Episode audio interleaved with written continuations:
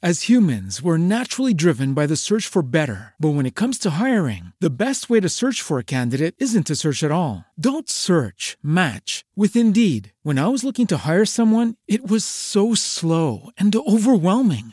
I wish I had used Indeed. If you need to hire, you need Indeed. Indeed is your matching and hiring platform with over 350 million global monthly visitors, according to Indeed data, and a matching engine that helps you find quality candidates fast. Ditch the busy work. Use Indeed for scheduling, screening, and messaging so you can connect with candidates faster. And Indeed doesn't just help you hire faster. 93% of employers agree Indeed delivers the highest quality matches compared to other job sites, according to a recent Indeed survey. And listeners of this show will get a $75 sponsored job credit to get your jobs more visibility at Indeed.com slash podcast. That's Indeed.com slash podcast. Terms and conditions apply.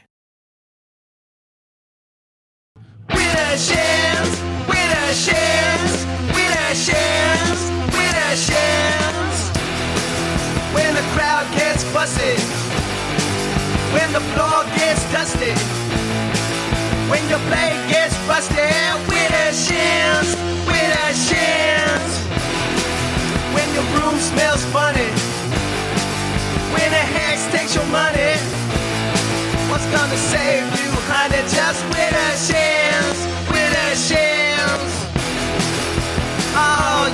witches and you're old magicians.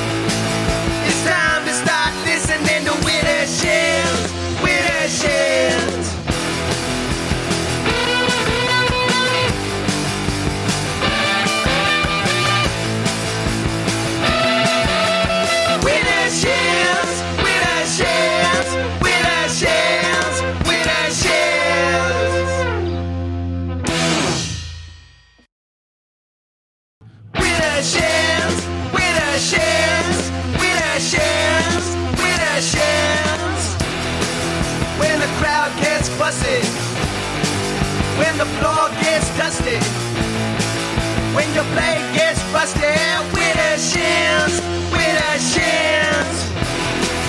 When your room smells funny, when a hex takes your money, what's gonna save you, honey? Just with a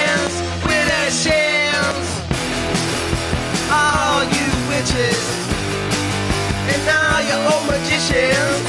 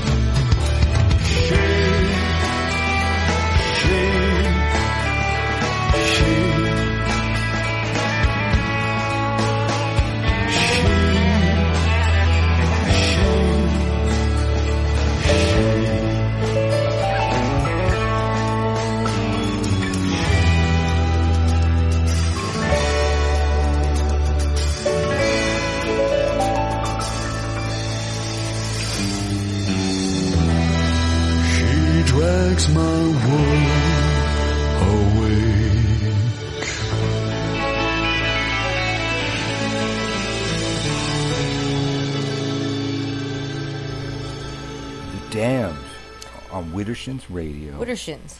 I think uh, we heard some Misfits back there before that, and Mm-hmm. I think uh, taking us all the way back to the Widdershins theme song by the, the Derek Halmore Orchestra, AKA Manwich. Manwich 3 on Oh, TikTok. ah, we are we're we're ending the tail end that we know of of the uh, the WitchCon presenters marathon. We're- For now, we still have a few days still left. Mm-hmm. A few days, and you know, never know who's going to pop up. We just got another new one Mhm. uh, today, and uh, uh, we're running out of time. I think There's Ca- like a Carrie's gonna try and reschedule. Yeah, hopefully trying to get Carrie. Uh, couldn't make it. Uh, was it Wednesday? yesterday. Oh yeah, yeah. Which what was what day? I Saturday. Saturday. God, I lost track of the days. Uh, Widdershins. Widdershins. Radio for your spiritual side. Twisted approach to the left hand path. All the paths in between. And tonight we've got Christine Stevens, uh, who I don't think we got to see the entire time that we lived here. And I then now know. she moved away. You were one of the first person, one of the first have her mic people. Oh, you were one of the first people we met when we first flew into New Orleans, and I we kept meaning to see you, and it just hasn't happened. And Yeah, there was this little thing called a pandemic. Yes, It kind of got in, yes, in the way of visiting. So, yeah. yeah. Let's see. Uh, Christine is an Alexandrian witch and high priestess of the New Orleans Coven. She lives in the historically magical neighborhood of Old Algiers, at least when they, when they wrote this. Um, the only part of New Orleans uh, on the other side of the Mississippi River. Huh.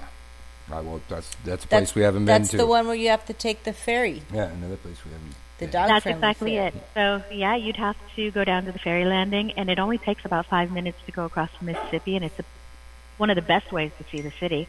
Yeah, and well, our And, our yeah. main thing is we have to take our needy dogs everywhere we go, and so I found out you could bring dogs. So we were we were totally on board to do that any day now. And then COVID just kept going up and down and up and down and up and down, and here we are. So Exactly. Christine grew up with magical heritage of her Sicilian and Irish family, gravitated towards a magical path at an early age. Let's see, Sicilian and Irish. She's probably kind of vengeful. You probably don't want to mess with her. I have would relatives guess. on both sides that like to have a cocktail and blow things up, so yeah. Well, merry meet again. Yes. Um, welcome to the show. Um, Thank you. see, you're teaching practical priestess. Well, well, no. First of all, can you tell That's us cool. a little bit about Go your ahead. practice and and how you got involved with uh, the New Orleans Coven and all that stuff? Mm-hmm. Yeah, I think that, you know, like most people, there is a huge journey that gets you t- to where you need to be. You know, Mm-hmm. there's a couple of missteps, there's some, a couple of exciting things, and mine was no different. Yeah. Um, realistically, I'm one of those people who always just kind of knew stuff, and you know, the Irish side of my family absolutely understood this, and you know, the other side of my family was like, "Yeah, we don't talk about things like that." yeah. Um, so I had a little bit of experience, you know, the home cures and the folk magic spells and things like that, you know, the malocchio. Um, but I really didn't get a chance to explore past my family until I was a teenager. And once I became a teenager, you know, you get out a little bit more. You have your own way of getting around without your parents taking a look at every single thing you're doing. Yeah. And I explored what I could at that time. So, you know, not to date myself, but I was a teenager in the 80s. So Yeah. what So you could I. find was yeah. Was exactly. I think we're all about the same age, and Yeah. you know, it, it was Uncle Bucky's big bla- uh, blue book, and it was you know Madame Blavatsky, and it was you know some mm. really basic stuff that Yeah. your average library would have, and your occult shops. You didn't have the, the massive amount of practitioners that we have now from Yeah. many different paths, writing and making these writings easily accessible. Mm-hmm. Mm-hmm. So, you know, I read everything I could get my hands on. Um, I moved to the UK um, in the mid 80s, and that gave me an opportunity to experience a little bit of what you would call British traditional witchcraft. Now, over there, people are not nearly as open. And, you know, everything's very, you know, pretty secretive. At least it was in the 80s. I'm sure Okay. now that it's very, very different. Um, I've actually been lu- lucky enough to visit with some British practitioners. But at that point in time, you know, you had to know somebody who knew somebody who maybe had a shop, and you'd start those conversations. And in that Yeah. manner, over you know a couple of years, I got a little bit of exposure, and it was great. And the ideas behind it resonated with me, but it just didn't click. I knew that it was close, but no. cigar. So you know, came back to the United States and um, was just a solitary practitioner. Still, you know, just getting everything I could to read and to practice and decide what fit within my magical world and what didn't. But at this point in time, coven life really wasn't for me. Um, I, I had met a couple of, you know, covens, not Alexandria covens, um, and they were very, very wonderful people and very warm and welcoming. But it wasn't something that I said, yes, this is what I want, this is what I need. And the funny thing is, I didn't meet Brian um, first. I met Christian 1st So you know, circle back Yeah. to about Me too. 10, 10 years ago. And uh, Christian was looking for a house. And I was living in Algiers Point at the time. And he was looking at one of the houses that I had looked at. And we started a conversation and we talked about title companies. And there was, hey, let's grab a As humans, we're naturally driven by the search for better. But when it comes to hiring, the best way to search for a candidate isn't to search at all. Don't search, match with Indeed. When I was looking to hire someone, it was so slow and overwhelming. I wish I had used Indeed. If you need to hire, you need Indeed. Indeed is your matching and hiring platform with over 350 million global monthly visitors, according to Indeed data, and a matching engine that helps you find quality candidates fast. Ditch the busy work. Use Indeed for scheduling, screening, and messaging so you can connect with candidates faster. And Indeed doesn't just help you hire faster. 93% of employers agree Indeed delivers the highest quality matches compared to other job sites, according to a recent Indeed survey. And listeners of this show will get a $75 sponsored job credit to get your jobs more visibility at Indeed.com slash podcast. That's Indeed.com slash podcast. Terms and conditions apply. With the Lucky Land slots, you can get lucky just about anywhere. This is your captain speaking. Uh, we've got clear runway and the weather's fine, but we're just going to circle up here a while and uh, get lucky. No, no, nothing like that. It's just these cash prizes add up quick. So I suggest you sit back, keep your tray table upright, and start getting lucky. Play for free at LuckyLandSlots.com. Are you feeling lucky? No purchase necessary. Void where prohibited by law. 18 plus terms and conditions apply. See website for details. drink or coffee. So we did that, and that's how I met Brian. And we shared a couple of different anecdotes over the years of how that went. Um, it, it was really nice to meet them face to face. And a little bit later on, I reached out to Brian and I said, "Hey, you know, let, let's let's go to coffee. I'd love to talk to just you." Yeah, I haven't okay. really spent So much which time one? with Brian at all. Um, I think we've been in the same room like three times. Yeah, it's usually Christian and Brian, or um, you know, you're doing something like Hexfest or WitchCon with just Christian. Um, so I, I really wanted to talk to Brian and find out what his deal was. I mean, I kind of knew a little bit about the background because he, he shared that over um, drinks, but I was like, I, I'd like to learn about this. And he was having a little bit of a soiree where he was getting a couple of folks together, and he invited me, and I said, okay. And it was nice, uh, and you know, we we talked, and there were just a few of us at that point in time. And Carrie was actually one of them, which was great. Um, I- I'm sorry, who was actually one of them? Carrie. Carrie, who was supposed to be on last time. Oh, Carrie. Oh, I'm sorry. I thought you said Jerry. okay. Oh yeah. No, I don't know any Jerrys, but yeah. Yeah, I think neither. I think when we were looking for guests, you know, several people. I I was scrolling through, and if it said New Orleans, and we immediately invited them, and then it turned out, you know, a, more than a handful of them were all coven members from the same coven. So yeah, we Ah, had, had on a few of your coven members now. Well, yes, because uh, that's probably something we're going to get into in this conversation is what is it like to have a coven of, you know, people who are all over the internet and who are, you know, working in the shops or professional readers or professional authors, and there's a lot of that going on. Um, but yeah, I, I finally got to where I was with Brian, and I had a wonderful time, and I absolutely clicked with the people that were there. Mm-hmm. But it took me a long time to actually ask, yeah. you know, the all important question because to me it was okay. I've been a solitary practitioner for X amount of time. My background is more, you know, herbcraft and um, scrying and like that. It's not you know Enochian magic or something like that. Yeah. So I was like, wow, what, what am I really going to bring to the table with this, you know, this very learned high priest? And, you know, he, he and I talked and talked and talked. And finally, um, I just couldn't imagine not doing it. So I said, you know, I asked Brian, you know, will you initiate me? He said, of course I will. Which was nice hmm. because Yeah. I, I didn't know that he was just sitting there waiting for me to ask, which was a good feeling. That me- meant Yeah. he and I clicked up also. So it was really great Yeah. and the rest, as they say, is history. So at, the, at the beginning, it was really just, you know, Carrie and Brian and I practicing, and things grew over time. Oh, it started out with the three of you? yes. Okay. It started out with with the three of us, and um, we just kind of moved from there.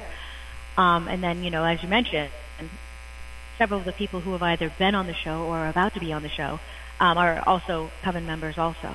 We tried to get And what I Levi. learned, Um, so how long ago did this um, start?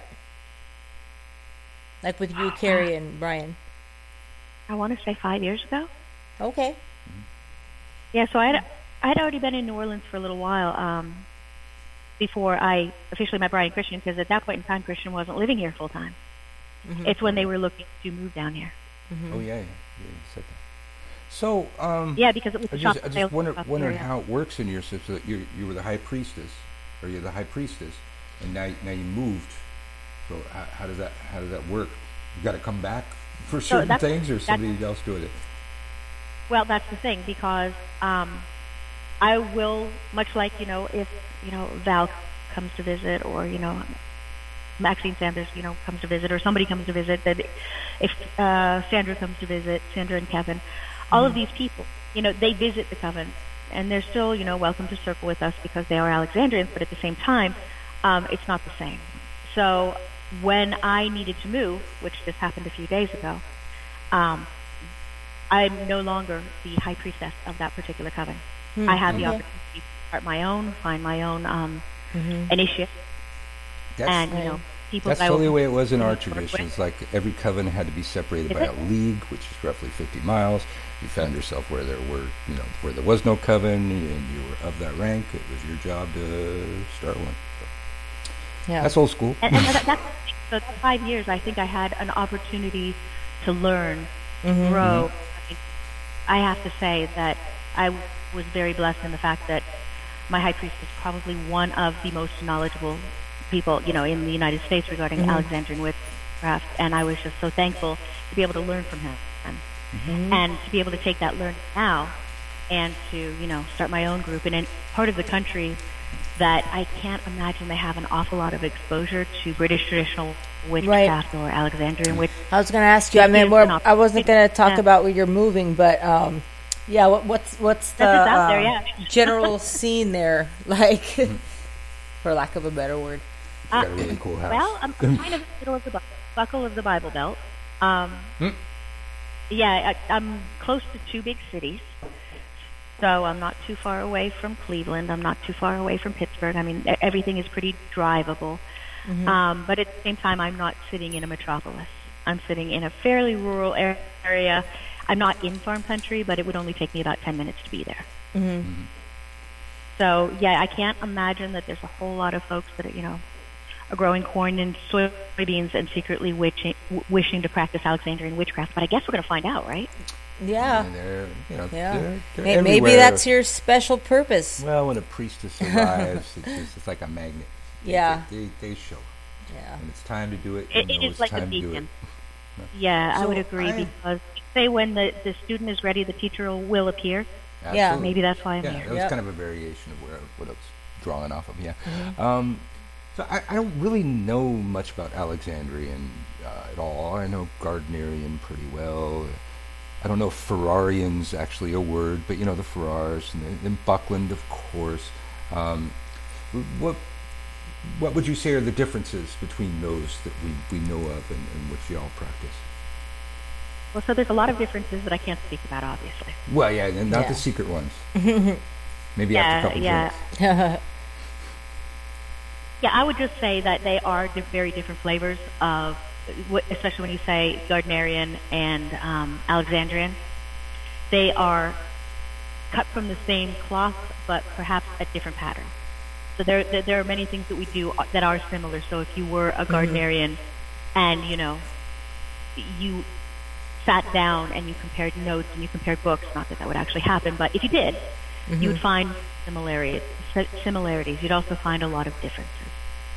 So yeah, Okay. that's one of those ones that I'm going to dance around because there are um, lots of books that are written about this particular thing, and what you'll also see is there's no clear-cut answers in that space either.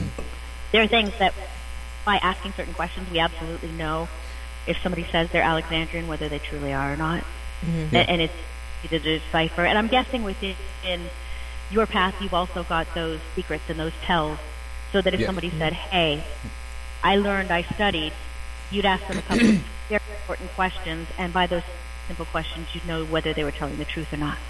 mhm Yes, Abs- absolutely. And, and so, that's really funny because there's so many flavors of witchcraft today that mm-hmm. people are like, well, I read a book on this subject, and I mm-hmm. dedicated myself to this god, and that, therefore it makes me this type of witch. Mm-hmm. And I think in some areas that, that's probably an appropriate statement, but I can definitely tell you that's not how it would go down as an Alexandri- Alexandrian priest and witch because mm-hmm. we initiate people.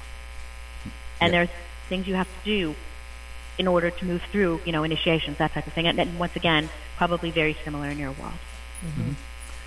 So uh, let's see. A Gardnerian uh, uh, high priestess would be third degree. Same in your system. I am a third degree, yes. See, ours that it's it would be fourth degree. Uh, second, there's ours. It's a initiate, teacher, priestess, high priestess. So like, And but actually, a- most a- most systems tend to do yeah, that.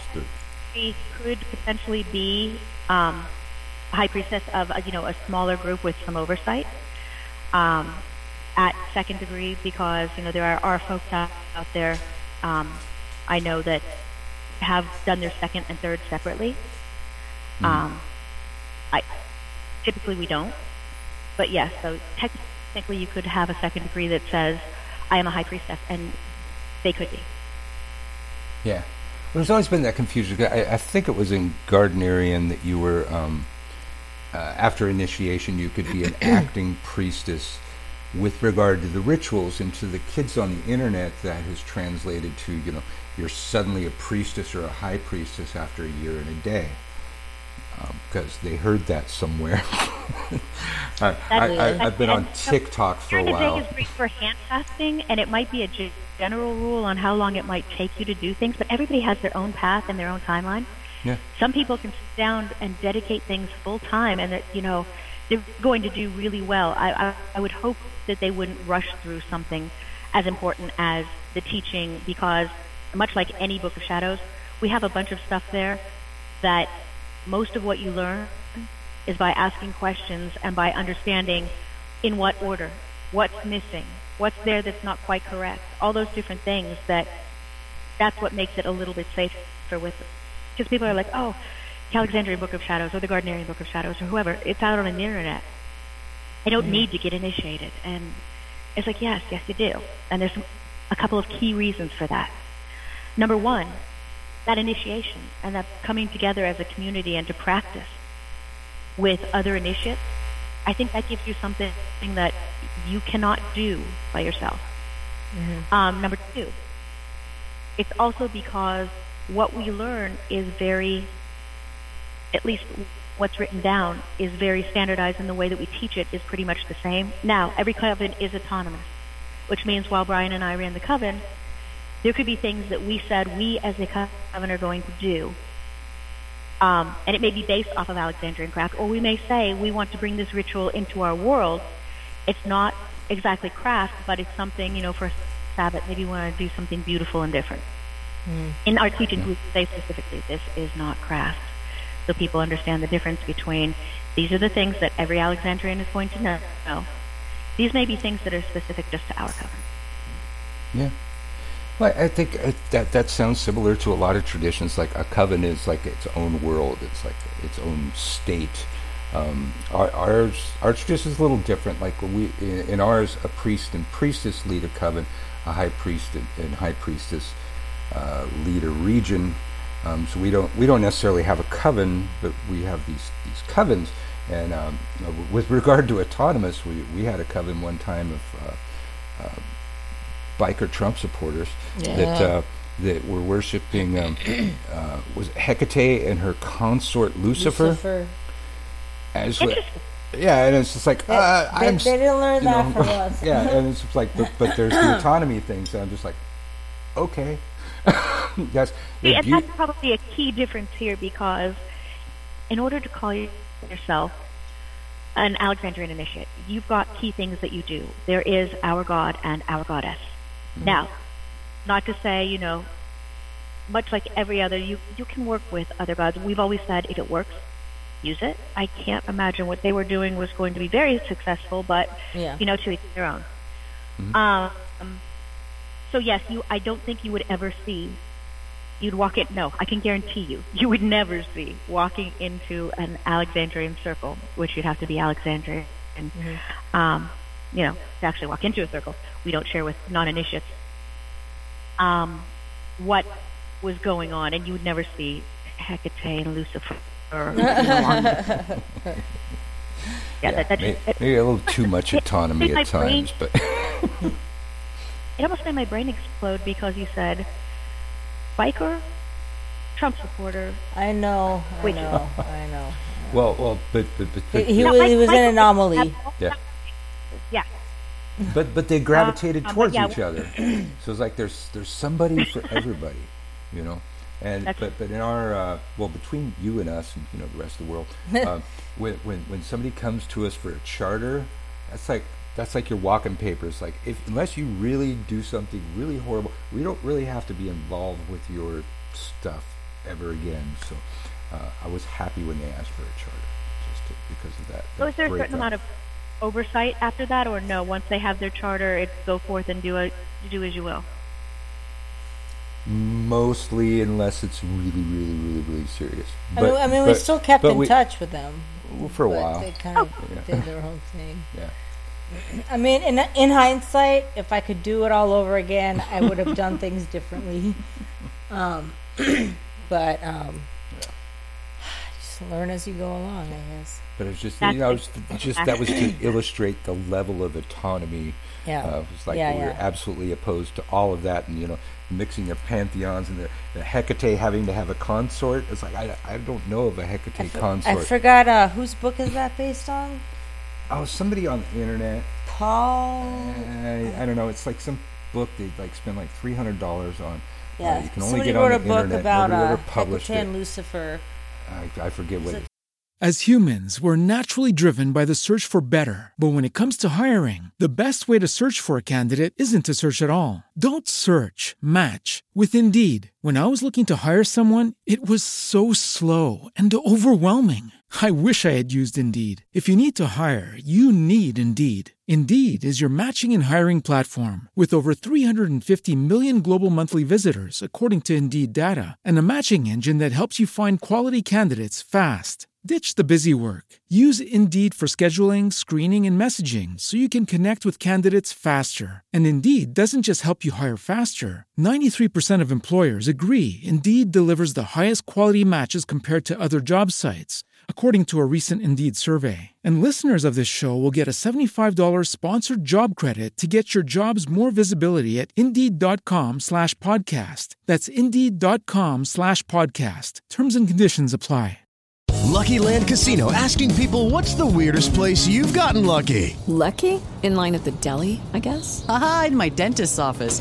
More than once, actually. Do I have to say? Yes, you do. In the car before my kids' PTA meeting. Really? Yes. Excuse me, what's the weirdest place you've gotten lucky? I never win and tell. Well, there you have it. You can get lucky anywhere playing at LuckyLandSlots.com. Play for free right now. Are you feeling lucky? No purchase necessary. Void where prohibited by law. 18 plus. Terms and conditions apply. See website for details. called. Oh, I blocked it out because it's such a ridiculous text. But, Yeah. but back to you.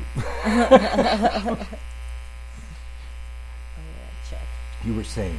So yeah, I would say that it sounds like there are similarities and differences. Like you'll find with any mm-hmm. initiatory tradition, there are things that are going to be the same and universal truths, and there are going to be things that are drastically different.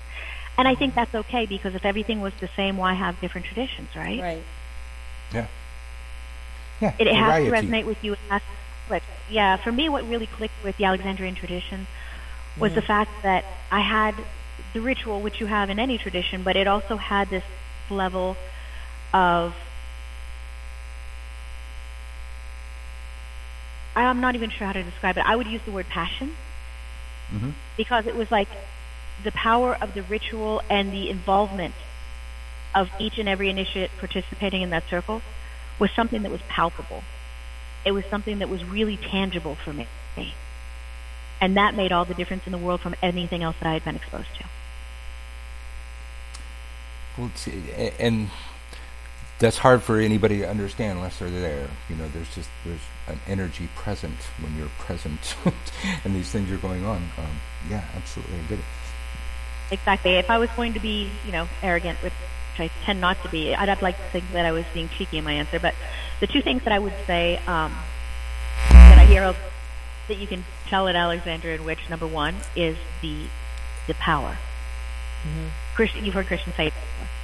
The energy that you feel coming off of a, an Alexandrian witch is different than what you'd feel from other practitioners of other, tra- other traditions. Um, The other one is, um, and I've heard this, and I would tend to agree, is the level of incense that we use is fantastic. Like I know that you know my coven mate Levi would use the word egregious, but yes, it is.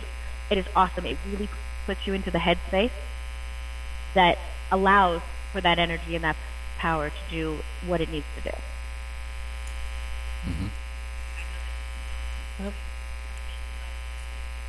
Um, I had a que- I was wondering about something. How long does it generally take from the time you? Um, I don't know. I don't know when it starts. Like, I know you say you don't circle with non-initiates. So how do you um, go about bringing new people into the coven? I mean, I'm, I'm not saying it happens often, but um, like, how did you get your other members? Well, that's what's funny because it's very much like I wound up being a member of the coven, and it, it's not something that's unique to our specific coven. Um, it's uh, an Alexandrian tradition that was started by Maxine and Alex, and it's the idea of the soiree. So, a soiree is a gathering of seekers, people who are interested in Alexandrian craft. Okay, so that's what you were talking about with what Brian invited you to, right? Yes, the difference was at that time it was just me. Okay. Um, and that was invited. It wasn't like he invited a whole bunch of people. So it was me and Carrie and one other person and Brian, and so it was a very small group. Um, and that was more of a soiree that they could have it at the house because it was very very small. Typically, a soiree would be held. We have ours at Potion in uh, the French Quarter, and we've Yeah. we've had a couple of soirees, and it allows people that are interested in craft to meet the coven members, and you know in a non-threatening place to ask questions.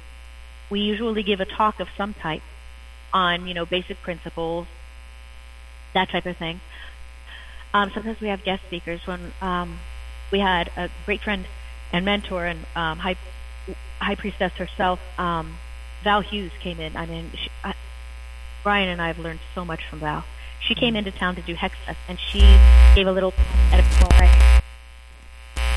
The other ones Brian and I have handled, but it gives that anybody who wa- wants to attend the Mhm. opportunity to. Um, we tend to vet people just a little bit by, you know, having a quick conversation before we send out the invite and password Right. to make sure what their uh, mindset is, um, so they understand what goes on on a soiree, that type of thing. And at that point in time, we give them a password that will allow them to get into um, the soiree, and they can enter. Some people go to one and they know immediately. Some people have decided before they show up. And I'm hoping that when they attend, one of two things happens: that I either reinforces what they thought, or it at least allows them to take a step back and go, "Okay, maybe I didn't know as much about this as I thought, and I might want to think about this a little longer." So some people go to two or three soirees. We tried to have them once a quarter, so we'd have three or four a year. It wasn't something we would do monthly. I think I And saw one you know, if- online this year. Okay. Like on Facebook or something. Mhm. On, on Yes. Brian's page, I saw it. Mm-hmm. Yeah, it, it, that actually worked pretty well. It was pretty interesting. Um, I was unsure how that was going to go, but I, we really had a good time with it. So after the soiree, you know, you usually will have a couple of people that are potential and you'll continue to have conversations with them. You know, you say, you know, here's my contact information. Feel free to reach out. You know, if you have any questions or anything else. One of the key things in um, Alexandrian craft is everything has to be asked for. Mhm. So we would never ever say, "Hey, I think you'd be a perfect fit. Do you want to join our coven?" Right, right, right. We'd Uh-huh. Never do that. So, Yeah. you know, there have been a couple where we had to finally explain that you know everything must be asked for, and we've said it two or three or maybe five times, and finally they're like, "Oh, will you initiate?" And now they're offended because they didn't get asked.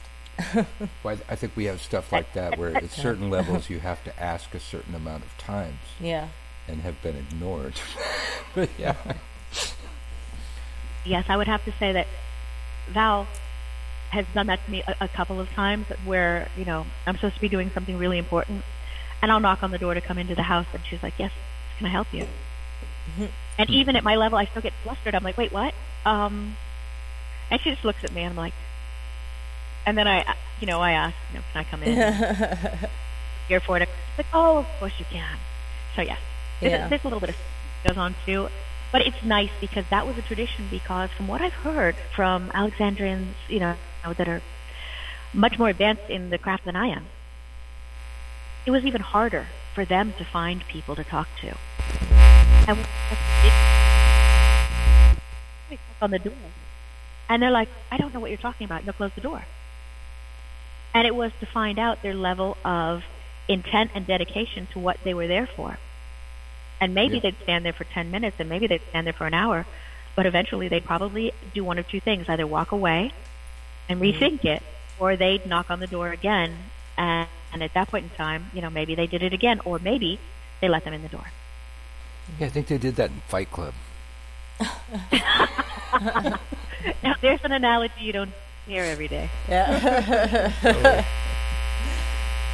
Okay, Alexander. Wow. I can't wait. I, I, yeah, I was getting a bit of a hum. You hear that? Yeah, I got like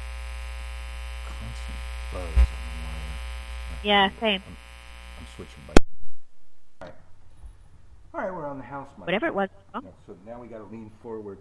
Uh, we we uh, we lost a microphone during our uh, marathon, and we've been reduced to, to my lapel mic, which I, I stick on my shoulder, and I just kind of lean towards Marta, and she like she leans in when it's time to talk.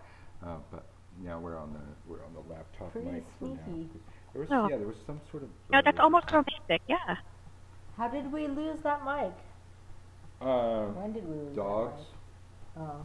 They like yanked it, it, it fell. And, yeah. Dogs. I'm They thought it was a boy?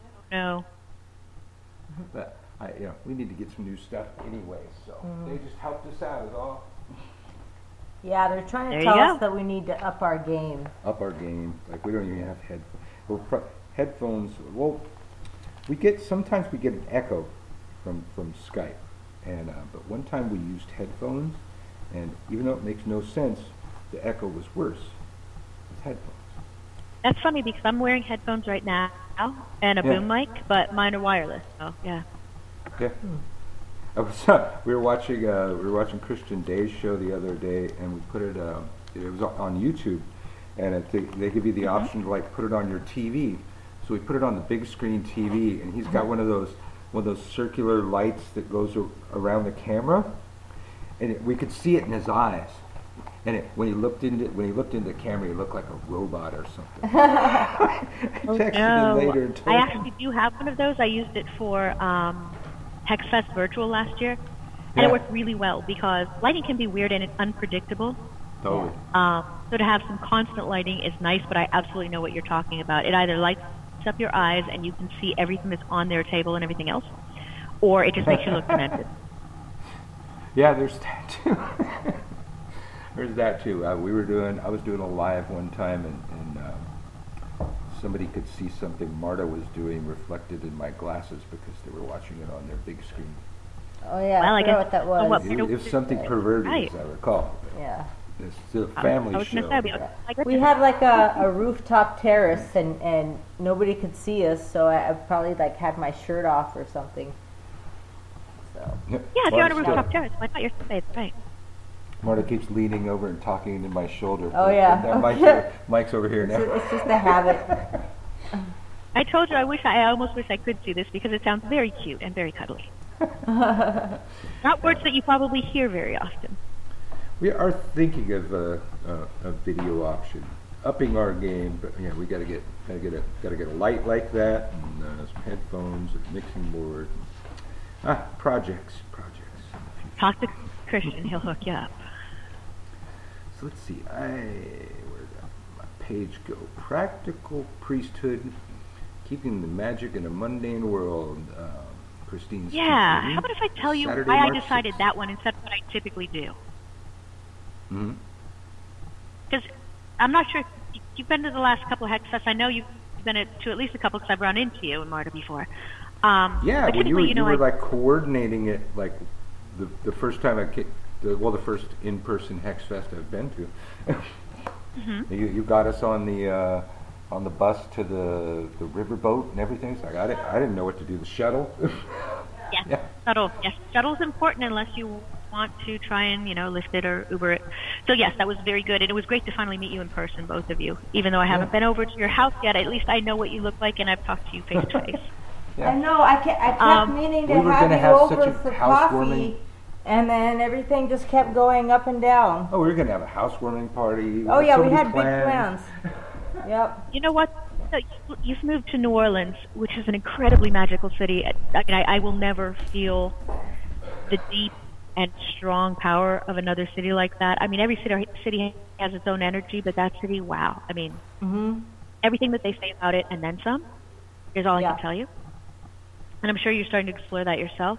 Yeah. Um, but y- yeah, for you to was, move in I was definitely gonna count on you for like the the four one one of all the cool places to go. Like we still we haven't been to Algiers or, I mean, really anything like besides our neighborhood and uh, where Christian is and the French Quarter, and Well, you know is that's I about it. complete- I have a complete multi-page itinerary. Yeah. Because you know when you live in New Orleans, everybody and their little sister goes, "Hey, I'm coming to New Orleans. What should I do? What should I eat? Where should I stay? What do I want to buy?" I have a massive file that Oh, says, good. "Here's the coolest place See, to have cocktails. I Here's knew I knew. I was Here's- asking the right Oh, person. Yeah. So hopefully you can come back and, and visit like you know a couple times a year or something. Oh, I'm absolutely planning. I'm going to be back in April. I mean, I'm going to be back in you know like six weeks. So, Okay. and after and after that, depending on what goes on, um, I'm planning for Hexfest. Mhm. Um, planning for Halloween. So yeah, definitely as many times as I can get back there. You know, I've got enough friends, and of course, New Orleans has fabulous hotels. Mhm. It won't be a problem at all. Oh, yeah. Well, we um, the Hex Fest that we made it to. I don't think we saw anybody's workshops. No. Spent most of our times at I mean, it, potions. it, it's our first and only weekend in New Orleans, so we just, We you know, didn't make it to the 9:30 workshops.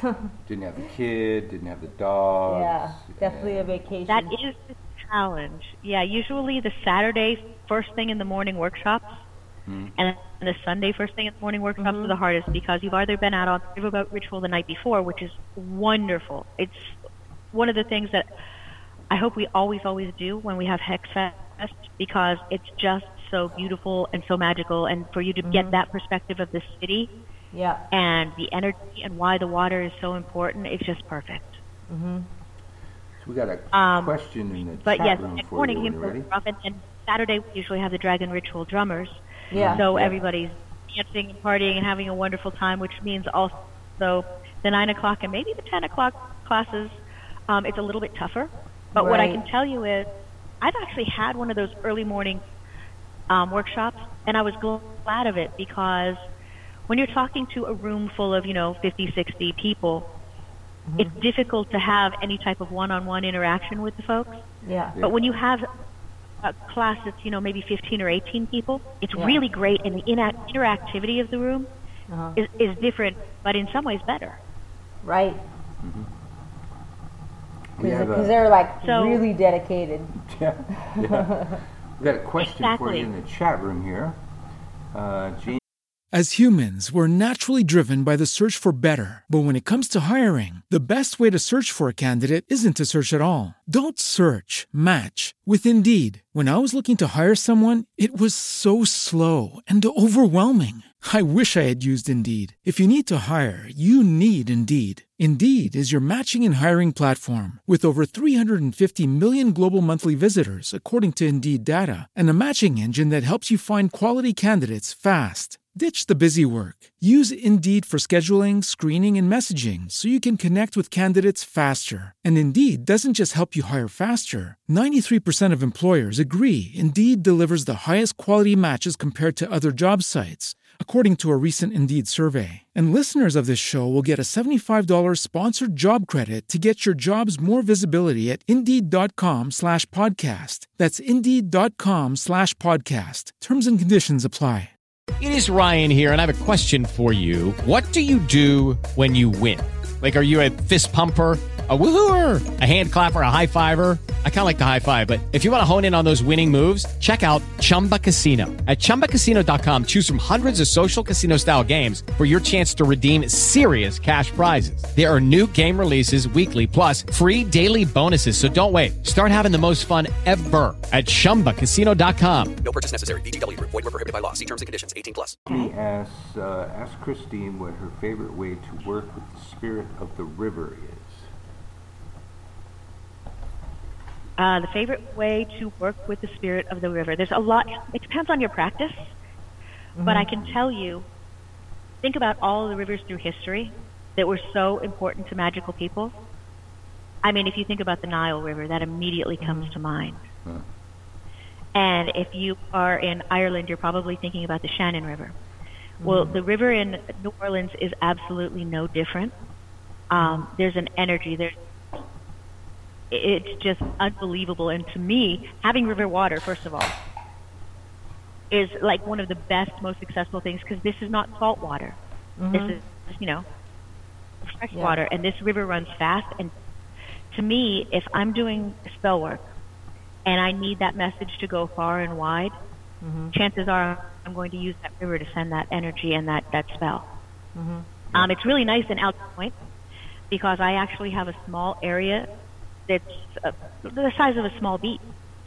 Mhm. Oh, And although you can't really light a big bonfire down there because you know the, the local police tend to frown on things like that, um, you definitely can bring a cauldron and you can be down by the water and you can harness the energy of that water in your spell work. You can take everything that you've crafted, you can toss it along the water um, to carry that message for you. Because once again, like I said, not, not only does that water run deep, but it runs far and fast. Um, Yeah. In New Orleans, people have used the water for you know carrying messages and spells for many many years. Where I live, it's historically significant for magic because that was the area of the hoodoo practitioners. If you wanted hoodoo work done, you went to Algiers Point because over in that area, that was a staging area for either the service industry workers, meaning the people that are working in the big houses on St. Charles and everything else, when they came over off the boat, and it were also any of the um, slave labor that might be working a little bit farther down. Algiers Point was a staging area for those folks for a certain amount of time, and that also brought that energy and those practices to that area. Now, the um, makeup of Algiers Point has changed significant over the years, but Algiers itself has kept those traditions and those practices. Um, there are hoodoo practitioners, but they're not places like you'd find in the quarter where you're going to find an actual shop where you can walk in and buy things. It's more of still like the old school where you had to know somebody who does this work for you.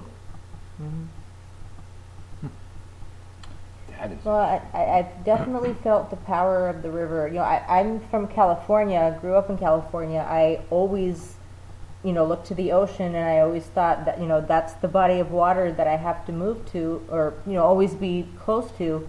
Um, but then we came to New Orleans, and I, I was really taken by the energy and the power of the river. And this was actually the easiest move we've ever made. It, also the furthest. Like like both of us have only lived in California, and this was definitely a far move. But everything just kind of fell into place, and I, I kind of felt like the energy of the river somehow was responsible for that. Well, it's not. It's not somehow. You know, we, we went out to coffee with Christian, Yeah. and I, I think we had Sasha with us then. Too. We did, we did. And uh, I had three lodestones to do. I thought I was going to do them for three different houses uh, for a housing spell. Once we found the house, Christian took us out. You know, uh, we walked around with him, which really means walking behind Christian because he's got to have have his cloak flying or that, that, that jacket of his. Um, so we, we Yeah. followed Christian around town a bit um, after you know getting beignets at uh, Cafe Du Monde. Yep. Everybody wearing black and, and white sugar, uh, powdered sugar all over. Even Sasha was wearing black. Uh, anyway, he took us down to the river and uh, said, "You gotta, you gotta make a, an offering to the river for the river to accept you to the town." And I, before we got on the plane, I left. I took all of my. I usually have a huge. I never use exact change, so I usually have a buttload of change in here with my my mojo bags and my roots, and my stones, my left pocket. I had emptied all that out. I didn't have a coin uh, for anything, um, but I had a tricked dollar that I had tricked in uh, the hoodoo fashion that I had just I just taught a class and I had shown people how to trick this dollar and it just so happened that I actually used my actual sigil to trick the dollar. That's the only thing I had in my pocket one of these lodestones that had three drops of my blood on it. Like, well, there's a perfect offering to the river. so that's what I would offered to the river. absolutely say so. And it would also be something that was going to say, you know what, I'm investing in this city. And Yeah. sending that message Yeah. is a fantastic. Now, as everybody knows, you can use water in general Right. for a lot of different things, right? You can use it for floor washes, and you can use Mhm. it for, you know, bathing. Um, I wouldn't recommend using Mississippi River water specifically to wash your floors. um, although if you wanted to put a small amount into your floor washes, absolutely. If Yeah, you wanted to yeah. put a small amount into your bath, you know, along with everything else that you do, yep. Yeah. You know, a vial full, absolutely.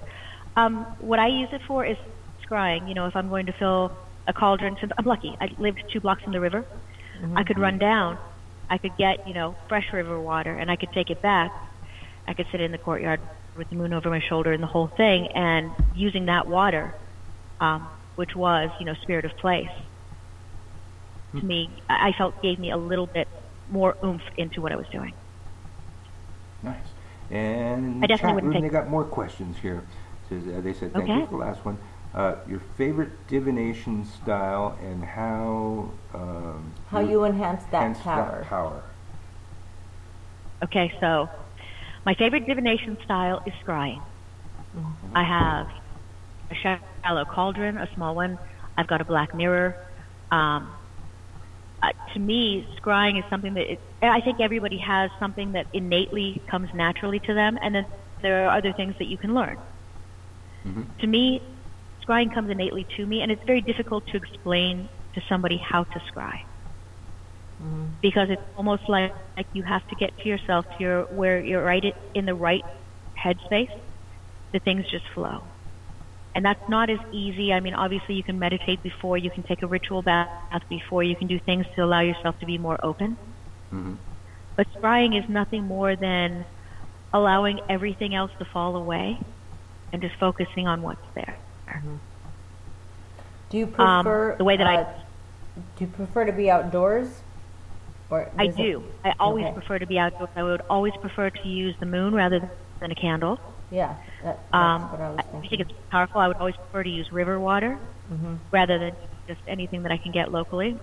Um, Mhm. if I can't get river water, storm water is great too, depending on what type of scrying you're doing. Um, and also, water's pretty so dark, condensed- so it should work. Yeah. yeah, yeah. So uh, those are the things that I do to enhance that. So I, I had the natural ability to scry.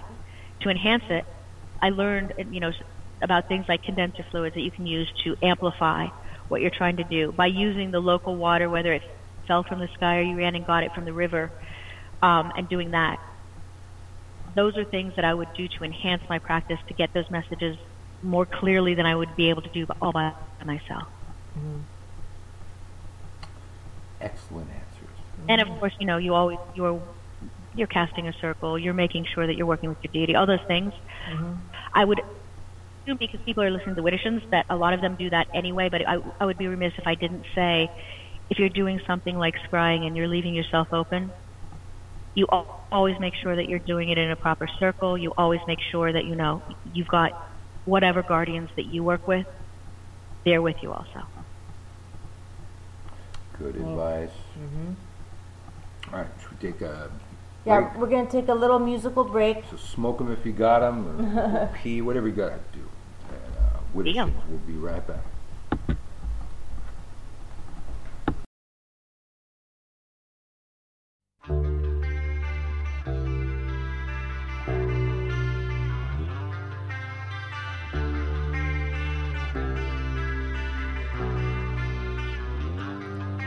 From the cradle bars comes a beckoning voice that sends spinning. You have no choice.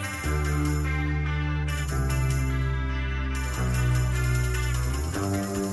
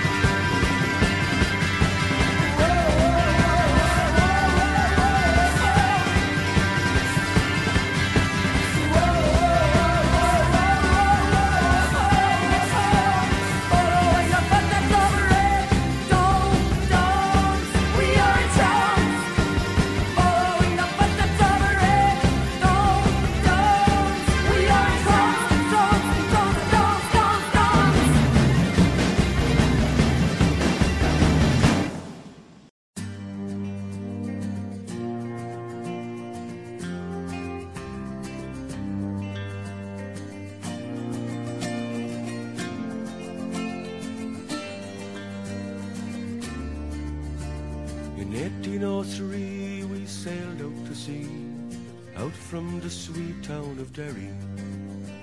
For Australia bound, if we didn't all drown, the marks of our feathers we carried. In the rusty iron chains we cried for our wains, our good women we left in sorrow. As the mainsails unfurled, our curses we heard, on the English and thoughts of tomorrow. At the mouth of the Foyle, bid farewell to the soil, as down below decks we were lying. Oh, Doherty screamed, walking out of a dream, by a vision of bold Robert dying. The sun burned cruel as we dished out the gruel. Dan O'Connor was down with a fever.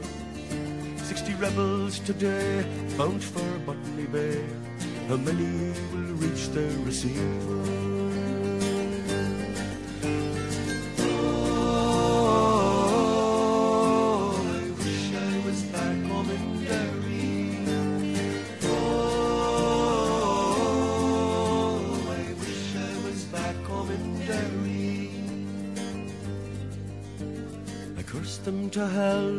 Our bow fought to swell. Our ship danced like a moth in the firelight. White horses rode high as the devil passed by, taking souls to Hades by twilight. Five weeks out each morning, in our own slime we were lost in the time, endless night without dawn.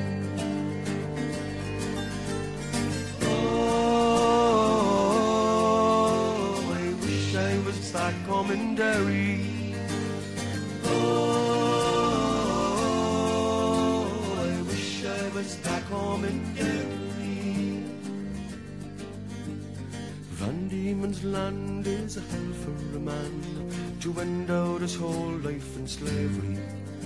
Where the climate is raw and the gun makes the law, neither wind nor rain care for bravery.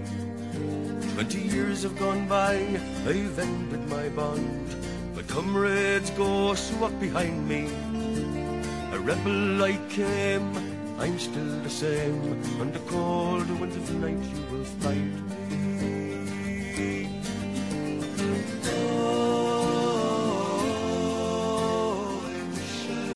As humans, we're naturally driven by the search for better. But when it comes to hiring, the best way to search for a candidate isn't to search at all. Don't search, match with Indeed. When I was looking to hire someone, it was so slow and overwhelming. I wish I had used Indeed. If you need to hire, you need Indeed. Indeed is your matching and hiring platform with over 350 million global monthly visitors, according to Indeed data, and a matching engine that helps you find quality candidates fast. Ditch the busy work. Use Indeed for scheduling, screening, and messaging so you can connect with candidates faster. And Indeed doesn't just help you hire faster. 93% of employers agree Indeed delivers the highest quality matches compared to other job sites, according to a recent Indeed survey. And listeners of this show will get a $75 sponsored job credit to get your jobs more visibility at Indeed.com slash podcast. That's Indeed.com slash podcast. Terms and conditions apply.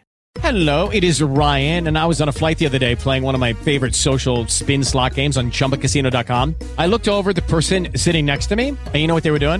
They were also playing Chumba Casino. Coincidence? I think not. Everybody's loving having fun with it. Chumba Casino is home to hundreds of casino style games that you can play for free anytime, anywhere, even at 30,000 feet. So sign up now at chumbacasino.com to claim your free welcome bonus. That's chumbacasino.com and live the Chumba life. No purchase necessary. Group. Void were prohibited by law. See terms and conditions. 18 plus. was back home in Derry.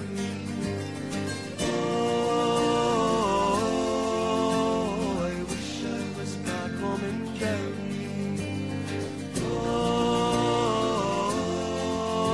I wish I was back home in Derry.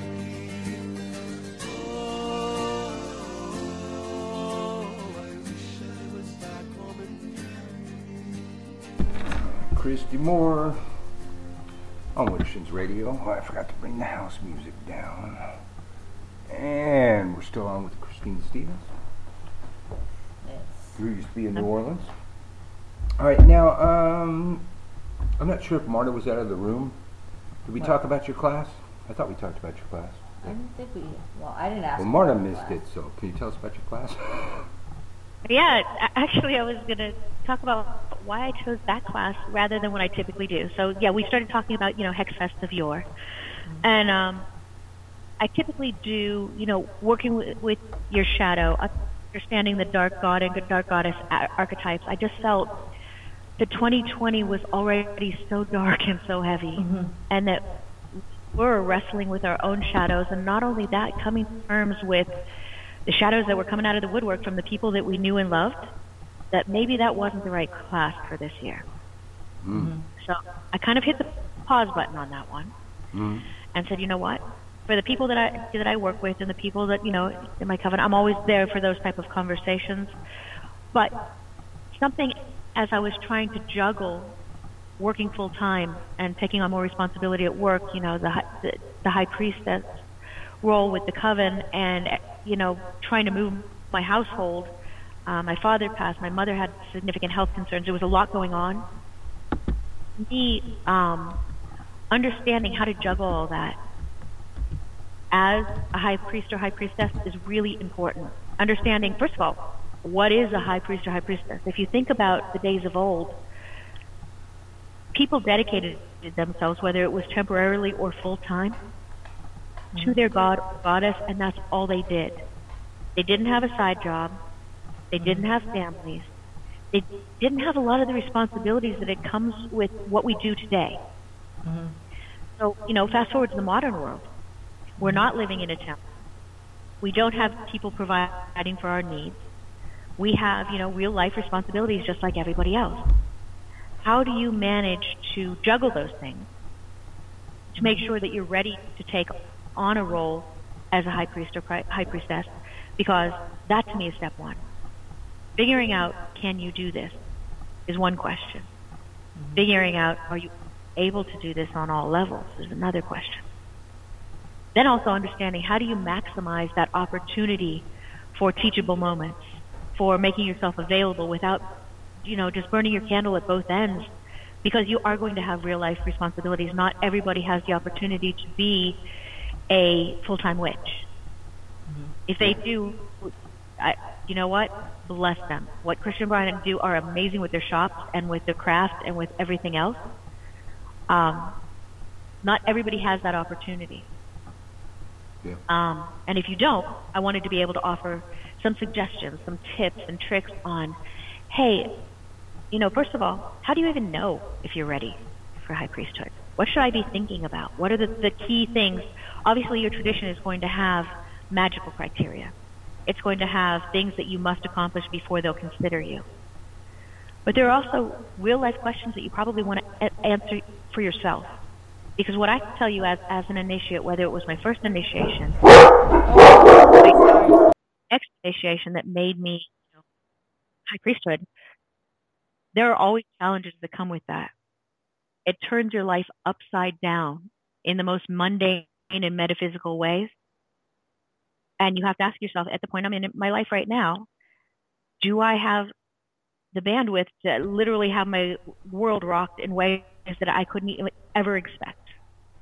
If the answer is yes, then you're open to that, and you're willing to be flexible and change things around in your life to make this happen, I think it's great. But to walk in and say nothing's going to be different, things are going to be different. So helping people understand that. Also understand everything that you do, for the most part, has both a mundane and magical aspect.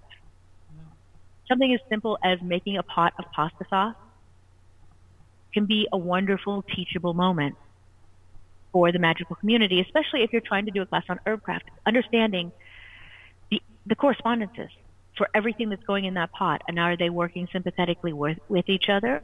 Are they working against each other? What are you trying to call forth? I mean, there's a reason why the foods that heal people in folklore are the foods that work. Because the ingredients that go into them, the intention that goes into them when you're making them, that's what makes it special. And I think that being able to do things like that, take things that you already know and leverage them as lessons. Because if you spend all your time trying to create the perfect lesson and everything from scratch, if you have that time, bless you. I see the people that make those amazing Pinterest boards in the mundane world, and I and I'm like, wow, that's so beautiful and that's so amazing. And they they make the food and they they do the crafts. I don't have that kind of time. Um, so I leverage what I do know, what I have, and I do some research. I try to augment what I already know and bring other things in. That's another thing that, that's really beneficial is what we do. There's a certain amount of it that's going to be standard because it's part of your tradition and part of your teachings. There's a certain amount of it that is standard across many traditions, and you can leverage that also. And there are lots of sources. What I would say is, I would, and I would caution you, the internet's full of things. Just because you find something on the internet doesn't mean it's true. I mean, when I go, I look at, I look at my sources. I look at Pinterest boards, sure, but then if I see something and I'm like, ah, I'm not sure if that's right. I go back to my text resources that that I have trusted for years, and I'm like, is this you know exactly what I thought it was? Or I go back to my grimoires that I've written, and I say, hey, I didn't think that was that, and I look it up, and I'm like, either yes, it is the same, or no, it's different, and then I figure out, do I want to move forward with that? Um, there's a, it's funny. There's an awful lot of academic research that is involved in, I think, a lot of people's practices, definitely in mine, because you have to read, you have to study, you have to understand what you're doing and why you're doing it is even more important. So I like that whole practical aspect of what do you do in the mundane world to bring the magical to as many things as you can? What can you do to teach your coven? What can you do to teach yourself? How can you, in the small ways, be bringing craft into your everyday life? And how can you take that and bring it to your initiatives? And that's what I wanted to do with this class. That sounds like quite a class, clearly. You people, you need to sign up. If, if you haven't signed up, uh, hopefully everybody's listening to us has signed up for, for WitchCon by now. I mean, come on. If you don't have 95 bucks, there's people teaching money magic in there, and you'll have the 95 bucks. You know, just take a chance. But um, like Christian was saying the other day, you're going to get the largest digital occult library that anybody could imagine for 95 bucks, man. It's, it's right around the corner here. March 5th to the 7th. Bring the magic to you. Join the largest online magical conference in the world featuring over 100 witches and conjurers. Coming to you by live stream video from across the globe. Watch classes live and then watch on demand whenever you want. Uh, March 5th to the 7th, Brian Cain Christian Day and the Hex Education Network present WitchCon Online. WitchCon Online presenters are the preeminent masters of the magical arts and hail from across the rainbow spectrum of occult and spiritual practices. Registrations limited to a thousand attendees. And like what, like a, a week ago, they passed 500. So y'all need No, to I think it was get over a on week this. ago. Or, yeah, it was over a week ago. Yeah. So y'all need to get on it if you haven't gotten on it. Um, it includes all live videos, classes, rituals, and performances, as well as access to the recordings of every class after the event has ended via our on-demand library, so you won't miss a single magical moment. See, when we came here for HexFest, we didn't have that option. So we missed everybody's workshop. Friends of mine had workshops, but they had to have their workshops at nine o'clock in the goddamn morning after we went out, you know, partying until like you know four. So Yeah. we didn't make it, uh, but we would have made it if they'd had virtual back then. Uh, attendees and fans will love our live shopping in our virtual Vendorium, featuring powerful ritual tools, signed books, and exquisite jewelry and handmade spellcrafts. Our virtual meet and greet lets attendees and fans alike meet and chat with presenters live on Zoom. and It's a great way to know your favorite teachers. And we did that last time on, on uh, HexFest, and we spent a lot of time. We were on Zoom like every day, pretty much. Mhm. Right after the State of Fucking Home Last show. year, yeah. WitchCon Online is str- stream, live streamed on the Hex Education Network on Crowdcast, a web-based platform with no need to download an app. Seriously, people. 95 bucks. It's right around the corner. Um, uh, the virtual Vendorium, the meet and greet. Uh, I mean, just the, the people we met in the meet and greet. You know, those were epic. Mhm. And we, um, contrary to, to uh, some haters out there, I, we haven't met a um, an author on the show that's presenting at HexFest that was forced to um, present at HexFest by their publishers. Um, but as a WitchCon presenter, I, I signed a contract. I, I believe it's the same contract that I signed for like HexFest. And, you know, it requires me to share the show on my social media or share the thing on my social media. Right. They don't say how many times. So we here at Widdershins, we're we're going we're trying to go above and beyond the Call of Duty to where we have met that contractual obligation more than any other presenter at WitchCon. We even had two shows in one day. We even had two shows in one day. We've met all these cool people. It's been great. We learned that Fiona Horn had uh, an all-girl punk band. Oh, we haven't played them tonight, so we're going to do that in the next musical break. We learned that Fiona Horn had an all-girl punk band when she was 18 years old. And so that's like, I think the third band that we have permission to play on the show that isn't a copyright infringement. And we don't really care about the copyright infringement, but um, we got permission to play uh, The Mothers with Fiona Horn, so we have her entire 12 inch and the single. Um, and we just met, met very cool people and learned very cool stuff, and even had a, a couple people to our house. Yeah, Came over. yeah. Ellie came over. Yeah. Ellie So- came over. Excellent. That's that's really good to hear. No, I'm I'm glad that WitchCon came about because I love Hexfest. Don't get me wrong. I love Mm-hmm. meeting people and you know just experiencing all of it. But like you said, Michael, it, at Hexfest, it, it's the best thing is everybody's there. The worst thing is you have to play rock paper scissors to figure out which class you're going to go to because they're all so good. Yeah. And when we're gone, we're gone. Additionally, not everybody has the opportunity to fly somewhere else. Not everybody Yeah. has the opportunity or the wherewithal to, you know, put themselves up in a hotel and everything else that goes along with that. When you think about WitchCon, I mean, first of all, it's less than a dollar per class. That, that's what I Crazy. keep saying. Yeah. Yeah. Additionally, you don't have to pick.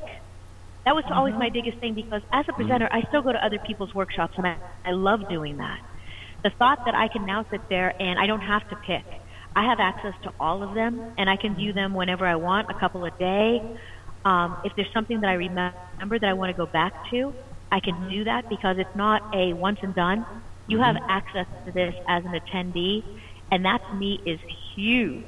So yes, if you haven't got your tickets for WitchCon from the 5th to 7th through March, definitely go out there and do that. Um, Michael, I, I don't know whether you typically place links and things in your chats Mhm. for how to get tickets to WitchCon, I, I, because I'm not sure everybody knows exactly where to go to get them. Witchcon.com, y'all. Thank Witch, you. Witchcon.com, and I, I think we are just, I was just, I, uh, oh God, I was, I was recording classes today, and then we did a TikTok live for a while, and then before that was the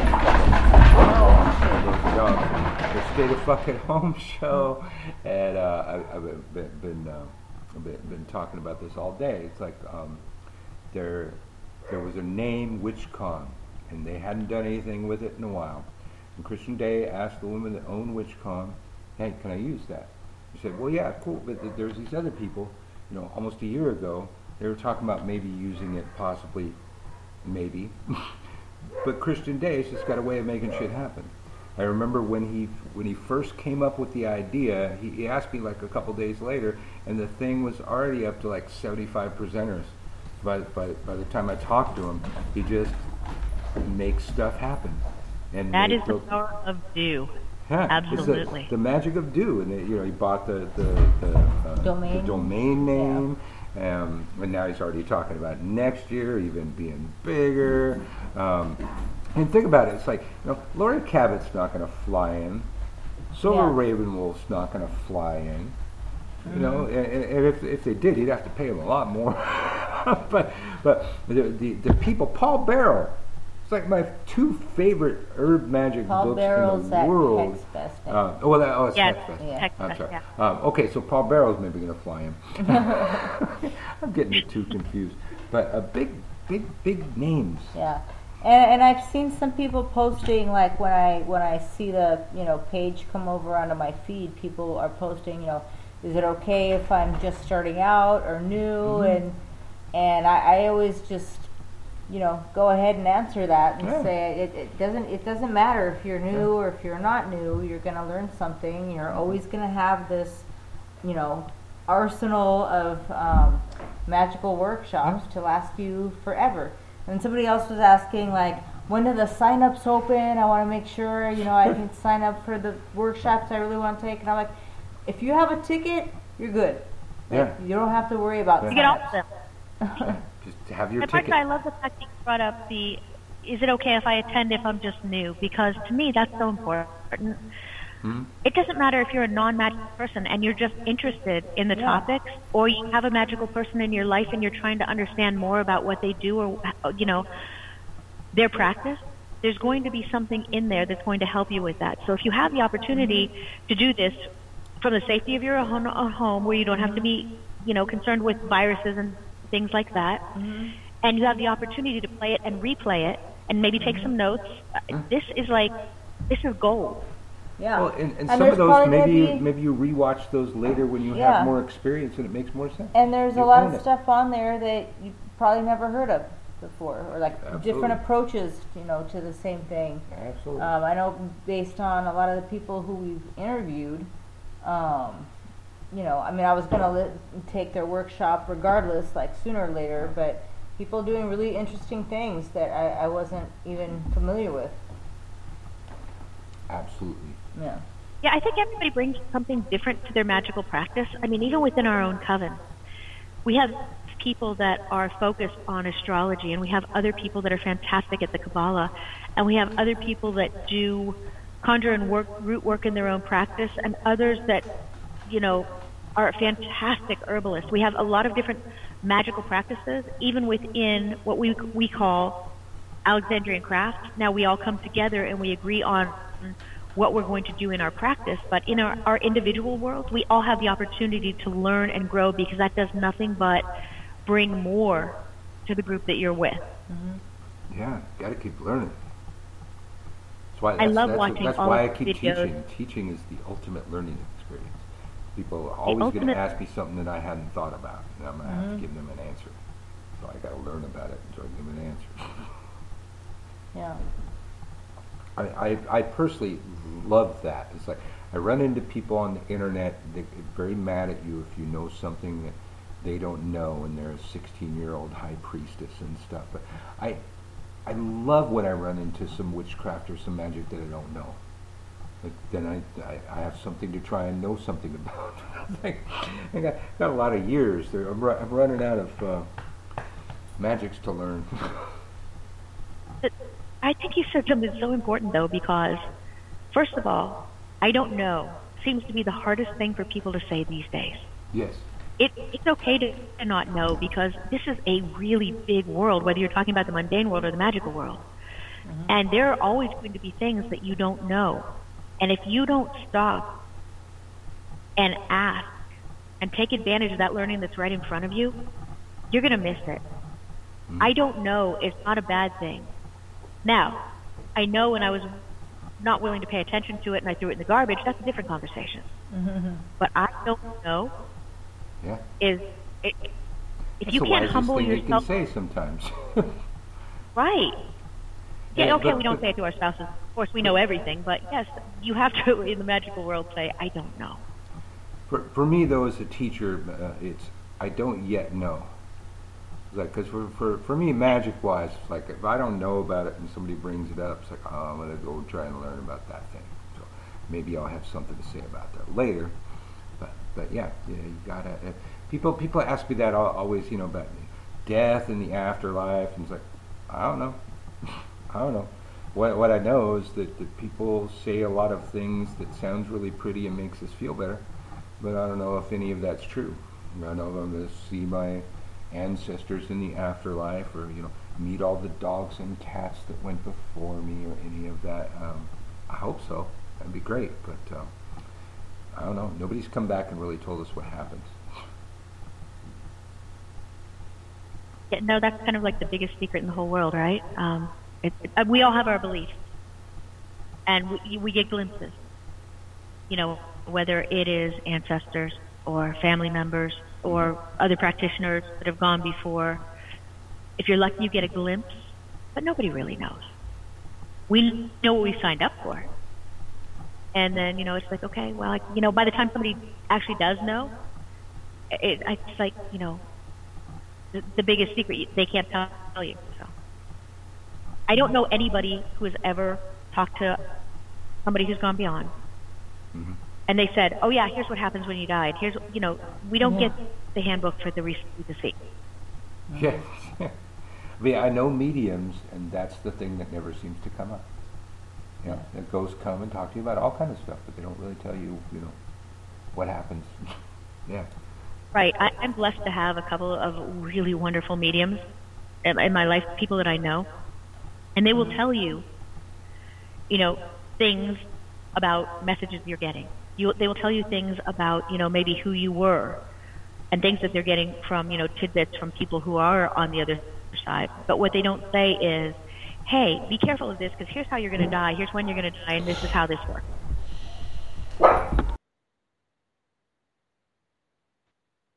I had to mute our mic. The dogs were getting ready to go off. Oh, maybe not. Maybe, maybe, maybe it's past. We got, we got an extra dog here. We got Kirk's dog visiting. Are you guys ready there now? Yeah, we've got we got Pickles staying with us uh, for. You have today. Mr. Pickles at your house? Yeah, we wa- we're watching him. Oh, Mr. Pickles and Mojo have I'm been so playing jealous. like How are. Mojo getting along? Are they good? Yeah, uh, they, they originally Mojo was kind of territorial at first, and I remember, you know, I, I could see Kirk having uh, I think thoughts. she's asking how Yeah. Mojo's Mm. feeling. Oh, in oh, general. Mojo! Oh, yeah. he's he's great. He's like he's got Yeah. so much spirit and so much energy, and usually wears Azzy out. And, uh, last couple days have been like a vacation for Azzy. Yeah, because he's Pickles playing is with like Pickles. Mojo's annoying little brother now, so he's he's Pickles don't getting have an off karma. switch, huh, Mr. Pickles? so there's a little bit of extra noise. It seemed to be like almost every time we went on the air, like right when we were interviewing or introducing the guest, the dogs Mm. would bark at the door. It was Yeah. like clockwork. Yep. Somebody walks by at like 5:15 every day or something. like children who act up for company, you know it's going to happen. So you just let it happen. It, it- in this Yeah. day and age where we're all working from home and we never leave and our pets are just used to us hanging out, they're going to, you know, you're going to hear pet noises. Yeah. I'm like, as long as I don't hear people snoring or I hear toilets flushing, I don't think I care. Yeah, we've seen a lot of things in like you know people's background where they have you know a bunch of um, like papers in a pile and unopened mail and stuff. It's There was a woman that got interviewed by the B- BBC with a big dildo on the bookshelf. That was You know, class. First of all, the thing's going to collect dust. It's just it's a bad idea. But I know, I know. That's, I was thinking that too, man. Hopefully, gonna wash that. so, are you able? Um, do you incorporate uh, Sicilian magic and Irish magic into your practice? Um, I have some, you know, folk magic that I still kind of keep around because it's very sentimental to me, Mm-hmm. and I- also because I believe the the malocchio, or the, as they say in America, the maloich, it works. Yeah. Absolutely works. You're wondering whether you know something's on you. It's going to tell you pretty quickly. You know, And yes, there's somebody. And the funny thing is, it. exactly. And Probably they also know how to Latino defend. it. woman, really. Yes, I, I would say that that's one of those things. Whether it's you know Italian or Greek or Hispanic, there's always going to be the thing that says we understand what the evil eye is, and here's what we do against it. Yeah. Well, if we look at the, like that the popular charm against the evil eye, the, the blue eye glass things, that Mhm. tend to be like Middle Eastern, Yeah. those regions where Or that you see the from. hamsa uh, with the hand in it, it has the eye right in the center of it. Yes. So Mhm. there's a lot of different ones just like that. Um, and I have both of those hanging in my house, by the way. Mm-hmm. or, or I shortly will, will be because everything in my whole world is packed up in boxes right now. Um, Huh? So yeah, in a couple couple of days I will have all of my things. And that'll Well, I, be- I think You know uh, the feeling. I forget how many years ago it was. Where Ronnie James Dio, who apparently gets credit for the the, the figure hands I of rock and know. roll. Um, he talks about he got that from his grandmother, who was always Mm-hmm. doing that to people in the market. Yeah. And how do you? How much do you love that? That that little boy went. That is the coolest thing I've ever seen. yeah. Go, go Nana, get him right. Uh, make that the symbol of rock and roll. Yeah. And now it's universal and associated with rock and roll. Mm-hmm. So are you still in the uh, same time zone as we are? I think she's an hour behind. I am like so. A lot of things have changed for me. Um, first of all, I'm an hour ahead of you now, Okay. and number two, I'm now going to have four seasons. This is going to be really interesting. So the things that I grew, that I used for magical, medicinal, or culinary purposes in New Orleans, are Uh-huh. not things I'm going to have access to here, unless Yeah. I create, you know, a special room in my house. Mhm. Um, I'm going to do what I can, but I'm also going to have a very visual representation of the turning of the year where I re- really don't have that in New Orleans. It's funny because we'd have the witches from or Wales or whoever come in, and they're like, how do you do this? Because you don't see the crocus poking up through the snow, and you don't have the, you know, the leaves turning, and yeah. we're like, no, it, it's much like the magic in New Orleans. It's more subtle, and yet it can be more powerful. Mm-hmm. We had, you know, when the frost comes in or when the freeze comes in. Mm-hmm. Yeah. We have when certain foods are available, Yeah. and, and we kind of so we still look at the fauna and the flora. Mhm. It's just it's a lot more subtle than what you will get in a place like this where I have snow outside still. Um, very shortly, I'm going to see the spring flowers pop up. I'm going to feel the warmth and the growth. I've got deer in my backyard um, who are kind of you know doing their deer things, but I also have hunters that are trying to do their things to the deer. So yeah, I've got the whole circle of life going on where I really didn't have that where I was in my courtyard in uh, New Orleans. Mm-hmm. I should. Uh, I got to show you the picture. She sent me a picture of her place. Really nice. Who? Oh, Christine. Yeah, yeah, yeah. Oh, cool. Yeah. A lot of room. I mean, if you had to Yeah, go. If you had to leave New Orleans, at least you got a really nice pad. Yeah.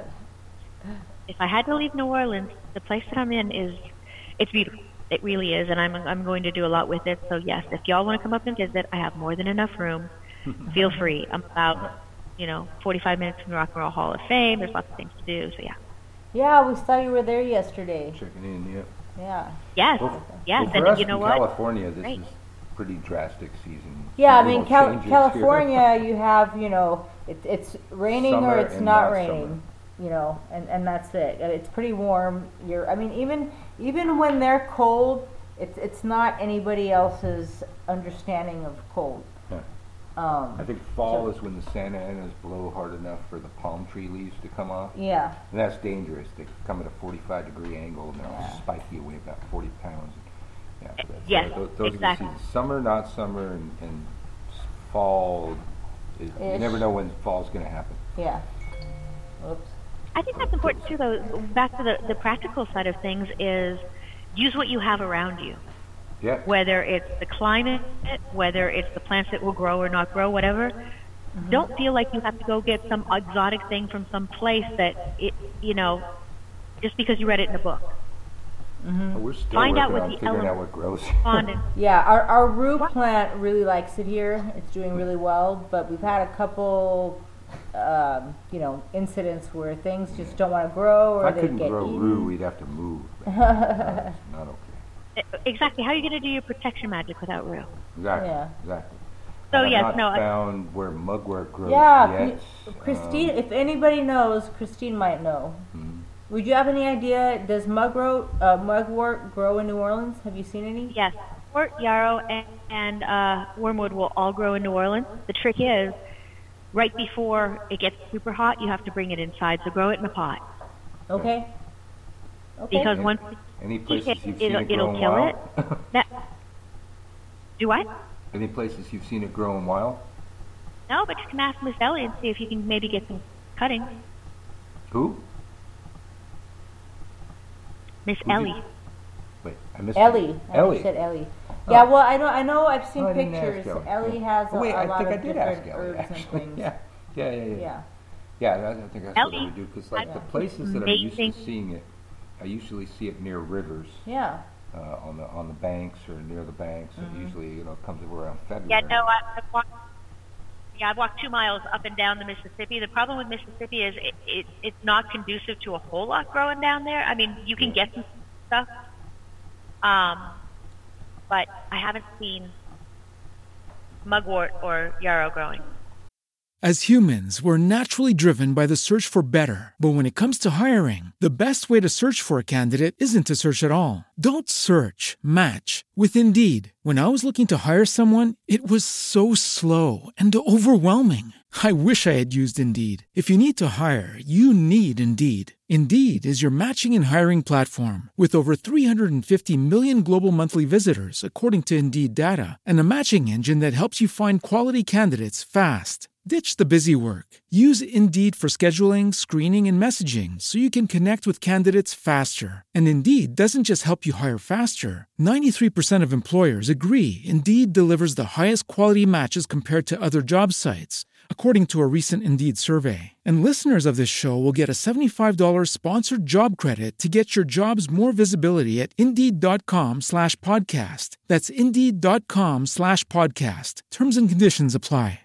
Hello, it is Ryan, and we could all use an extra bright spot in our day, couldn't we? Just to make up for things like sitting in traffic, doing the dishes, counting your steps, you know, all the mundane stuff. That is why I'm such a big fan of Chumba Casino. Chumba Casino has all your favorite social casino style games that you can play for free anytime, anywhere with daily bonuses. That should brighten your day a little.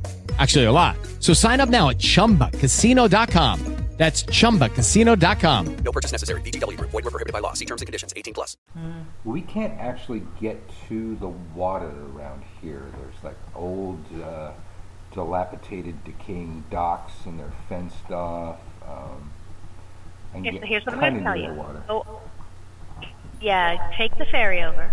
When you take the ferry, you can literally see where you can walk straight down to the water.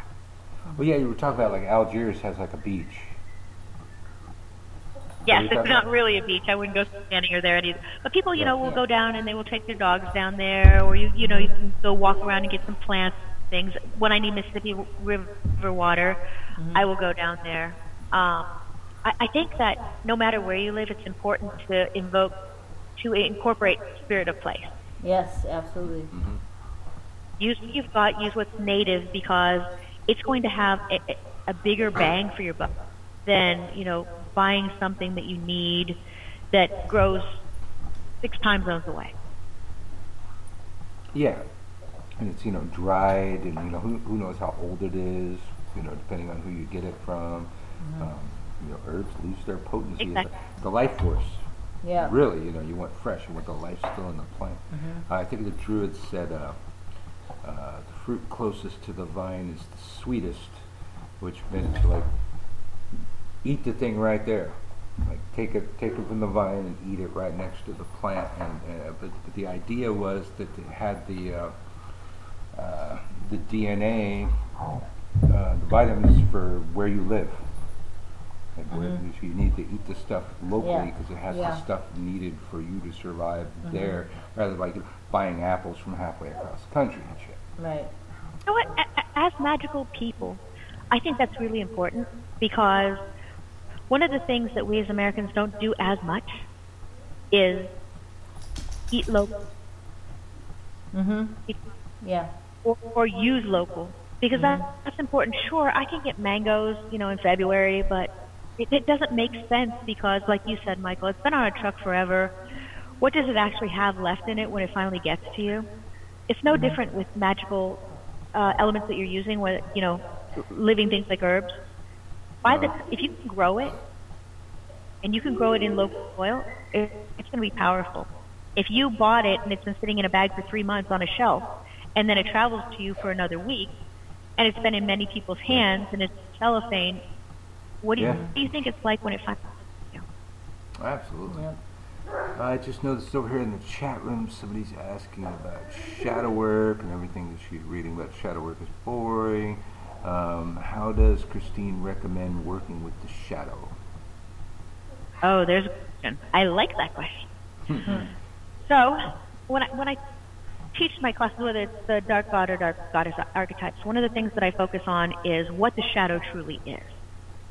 Whether you stu- study Carl Jung or you take a more magical aspect look at this, what the shadow is is that part of yourself that you really don't want to talk about at family gatherings. You know, everybody wants to talk about the things that they do good and they're really proud of. They don't necessarily want to talk about the things that they've done or the way that they think that maybe they think they can't bring up in polite company. Um, until you incorporate all aspects of yourself into yourself, you're not going to be as magical. You're not going to be as focused, as powerful as you could possibly be. Here's how I explained it to my teenage daughter as she was growing up.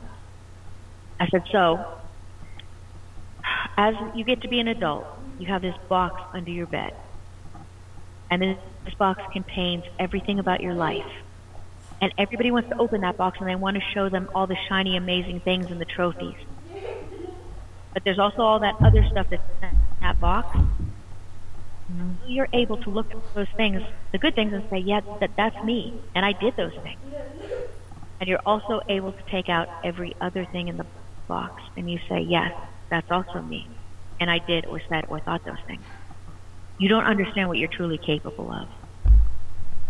And if you're not willing to understand that shadow nature of yourself, the universe, the gods, they're going to be bringing things to you, and it's going to be a, t- a subtle knock. It's going to be like, hey, you might want to pay attention to this. And you can ignore it. As you get older, it's going to be a more insistent knock. And if you still ignore it, um, that lesson is going to come to you in a way that you probably are not going to be wanting, um, just because, for whatever reason, this is very important for your personal and spiritual growth for you to understand this, this lesson. And people do spend a, lot of time hiding from this aspect of themselves, either because, you know, there's trauma associated with it and everything that went along with some of these things. There's also healing with it. Because when you take those things out of the box and you truly look at them, as hard as it was, and I've had, I mean, things that, that people have brought to me at Hexfest, and and they and I were in tears because it was humbling that they were willing to share something that personal with me, and also at the same time that they were willing to live through what was going on. Understand that things happen with a reason and things happen with a lesson, and it's rare that something happens where it doesn't also give you something else. Mm. Maybe you needed that toxic person to be ripped from your life so that you could move on and you could grow. Maybe you needed to stop that toxic behavior because you were hurting yourself and people around you. Doesn't mean it was pleasant, it was probably awful. I'm sure it was heartbreaking. But that's what happens when you don't work on shadow on your own. It just builds and builds and builds and builds and builds and builds until finally you can't ignore it anymore. And that's that's when some really painful lessons come in. Um, maybe you needed to leave that job because you had a much better opportunity waiting on the other side. Maybe you didn't know that you were capable of being such a wonderful person or such a magical person until the people that told you you shouldn't, you couldn't, don't, were no longer people you talk to every day. Mm. Doesn't mean you don't love them. Doesn't mean they're not still part of your family or your, your circle of acquaintances. It's just what do you let in? What do you let affect you as you're starting to move and grow as a magical practitioner? Hmm.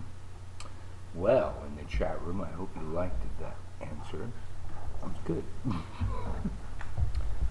Yeah, that was kind of a lot. I- that- It's something I'm very passionate about. So, so uh, you know, Well, I'm sure she so didn't bogged want a short one answer. thing. Right. I mean, how do you do a short answer on shadow work, anyways? Yeah. That, that, that was as short as I could make it. And you know what? I, I do work with some of the goddess arch- archetypes. I can tell you that my personal work a lot has been with um, the Morrigu, which makes sense. Because I'm a, I, I'm a person that used to be a mouse, and I learned how to be the mouse that Lord. I didn't get any bigger. I just got, you know, louder, more focused. And, and not just focused on me, focused on people who really needed my help. And all of a sudden I understood that although I've been working with the Morrigu for so long, maybe something I, I needed to put down, pick up the pen because teaching is number one an act of defiance in its own right because what we're doing is counter to what social norm.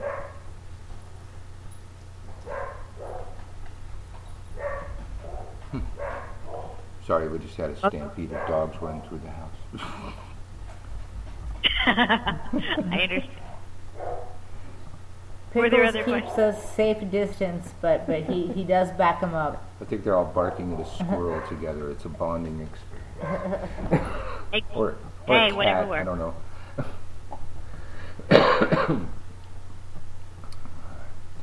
Got any other questions, honey? Mm-mm, I'm good. I have learned some things, mm-hmm. and our, our chat room has learned some things. They're all saying thank you, thank you. And Christine Silva's also saying, I, I agree, yes. So everybody agrees. Not getting any hate over there. you know what? Hate is not necessarily hate, although, you know, occasionally it truly is. Um, mm-hmm. To me, hate is, I don't agree with what you're saying. I have a Mhm. very different perspective, and it doesn't line up with what you're saying. And as long as we can have a discourse and it doesn't have to be angry, I'm okay with it. Hey, I love a good debate. Bring it. Because the other thing it does is, as a as a human being, it also forces me to rethink and to defend the position that I'm taking. Yeah. Is this something that I truly believe? Is this something that I just read that I'm parroting? Is this something that I've practiced and I've integrated into my personal work? You know, what is my perspective on this and how firmly am I willing to stand on this ground? Additionally, like you said, Mike, you constantly learn from other people. And every once in a while, along with all the internet crazy stuff that you hear, there's some true nuggets of gold. They really are. And they lead you to research and to read and to study more. And that's never a bad thing. Even if you decide at the end of the day, I learned something, even though I don't agree with it, the next time I have a conversation with somebody, I at least have a place where maybe I can meet them in the middle. Yeah. Absolutely. We got uh, you got anything to plug? You got a website, sideline you're doing, or The funny thing is, I'm a corporate witch, so I work for big corporate America. uh huh? Yeah, you're saying At that. this point, yeah, at this point in time, I don't have a website. I'm not writing a book, although I would love to, and Christian and I have talked about it. It's just, I don't have the bandwidth right now, um, and I don't have a website because you you know the Google. What I would say is, you know, people know how to reach out to me. I usually leave my email, um, which I guess, you know what, I'm not going to change it. My email right now, and people can reach out to me. You can feel free to share it in the chat if you want, Michael. It's the same one that's on my Skype handle. Um, people can reach out if they want, if they have questions. I usually give it at the end of my um, classes and presentations anyway. That way, if they send me a message, they're more than welcome to, and I'll answer what I can. What I can tell you is I don't do spells for folks. I don't do readings for folks. There are many, many qualified pra- practitioners that do that. Um, at this point in time, I just don't have the bandwidth to. Makes sense. Well, Christine, thanks for coming on. I'm going to see you at, at WitchCon, and Yes. you all are going to see her at WitchCon too, right? Especially you in the chat room, chatting her up like that. and one of these days, we'll have you over Yeah. for brunch or coffee or lunch or Pass dinner or town or something. something. Yeah, definitely. Okay, until I get there, go to Elizabeth in the Bywater for brunch. Yeah, we love it. We love it. Right You've around the been corner. there? Yeah. Oh, Guardian. Okay. Yeah. Uh, we have we haven't been there, you know, since COVID, but but nowadays they seem to only be busy on Saturdays and Sundays, and they have a lot of outdoor seating, which we need because of the dogs. Yeah, they used to we're not talking have about going outdoor there- seating, so Yeah. it's actually Right. better for us now. We're talking about going there on a Monday. Yeah. There always seems to be plenty of seating available, but yeah, we really miss that place. yeah, it's great. Wonderful place. Yeah. So yes, when I come back in April, we will catch up for coffee or a cocktail or something, and it'll Or be we can wonderful. go to Elizabeth's. Yeah. You literally, we'll go to you can- Elizabeth's, You can walk there in three minutes. Yep, yep, right here. It was Bywater Bakery. We just had the uh, the Go Cups Yes. breakfast. Oh, those Mhm. are epic. That is the biggest challenge I'm having up here. I'm living in a place with no go cups, and I constantly want to take a drink outside, and that, it- it's just not. Uh, Oh. Well, their, Even their worse- go, took us a while to No get used to that. Yeah. delivery. well, their Go Cups are uh, scrambled eggs, cheese, Grits. bacon on top of grits Yep. in a cup. Oh, epic. Yeah, brec- breakfast in a cup. Yeah. Absolutely. All right. Well, hopefully we'll merry meet again. Or Yes, you'll be here for Hex. Fest or one of those things. But it was great having you on the show. And I don't know about you, but I learned some things. Thank you things. very much for Yeah. the time and for the conversation.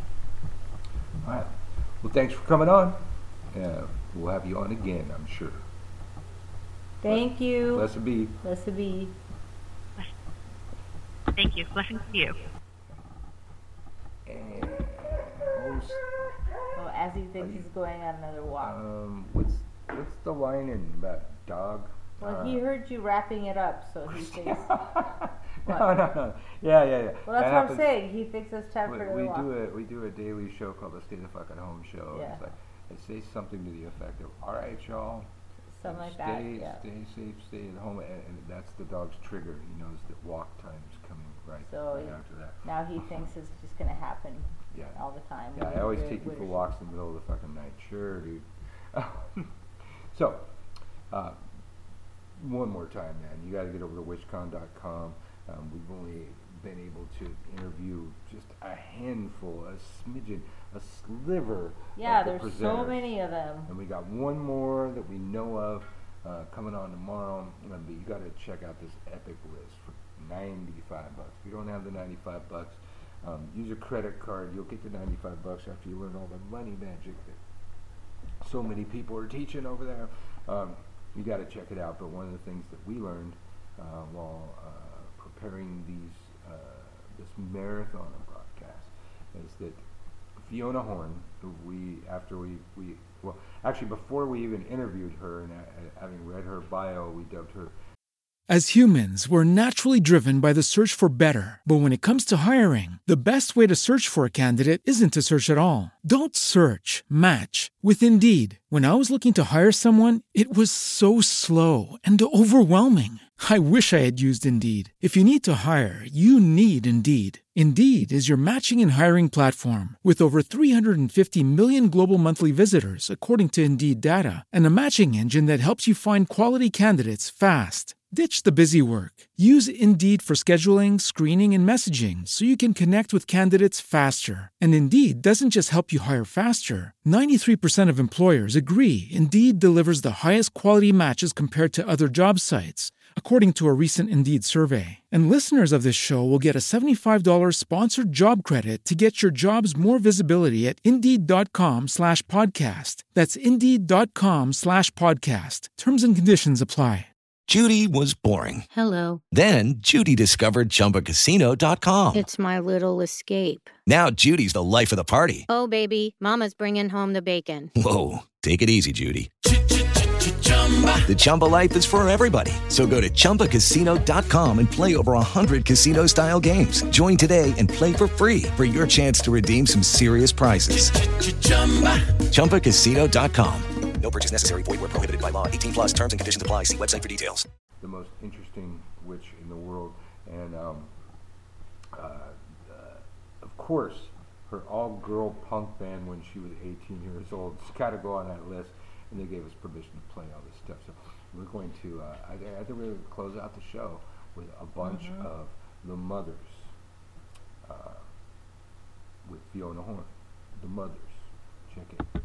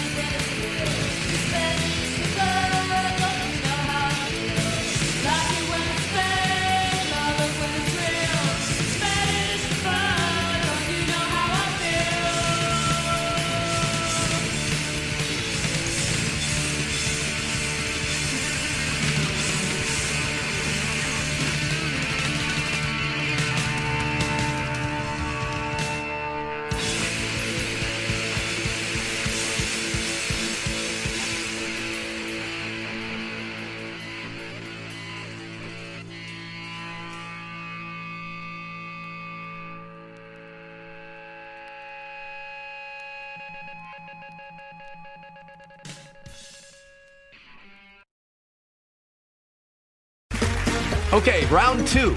Name something that's not boring. A laundry? Ooh, a book club. Computer solitaire, huh? Ah, sorry, we were looking for Chumba Casino. That's right. ChumbaCasino.com has over 100 casino style games. Join today and play for free for your chance to redeem some serious prizes. ChumbaCasino.com. No purchase necessary. Where prohibited by law. 18 plus terms and conditions apply. See website for details. With Lucky Land slots, you can get lucky just about anywhere. Dearly beloved, we are gathered here today to. Has anyone seen the bride and groom? Sorry, sorry, we're here. We were getting lucky in the limo and we lost track of time. No, Lucky Land Casino, with cash prizes that add up quicker than a guest registry. In that case, I pronounce you lucky. Play for free at LuckyLandSlots.com. Daily bonuses are waiting. No purchase necessary. Void where prohibited by law. 18 plus. Terms and conditions apply. See website for details.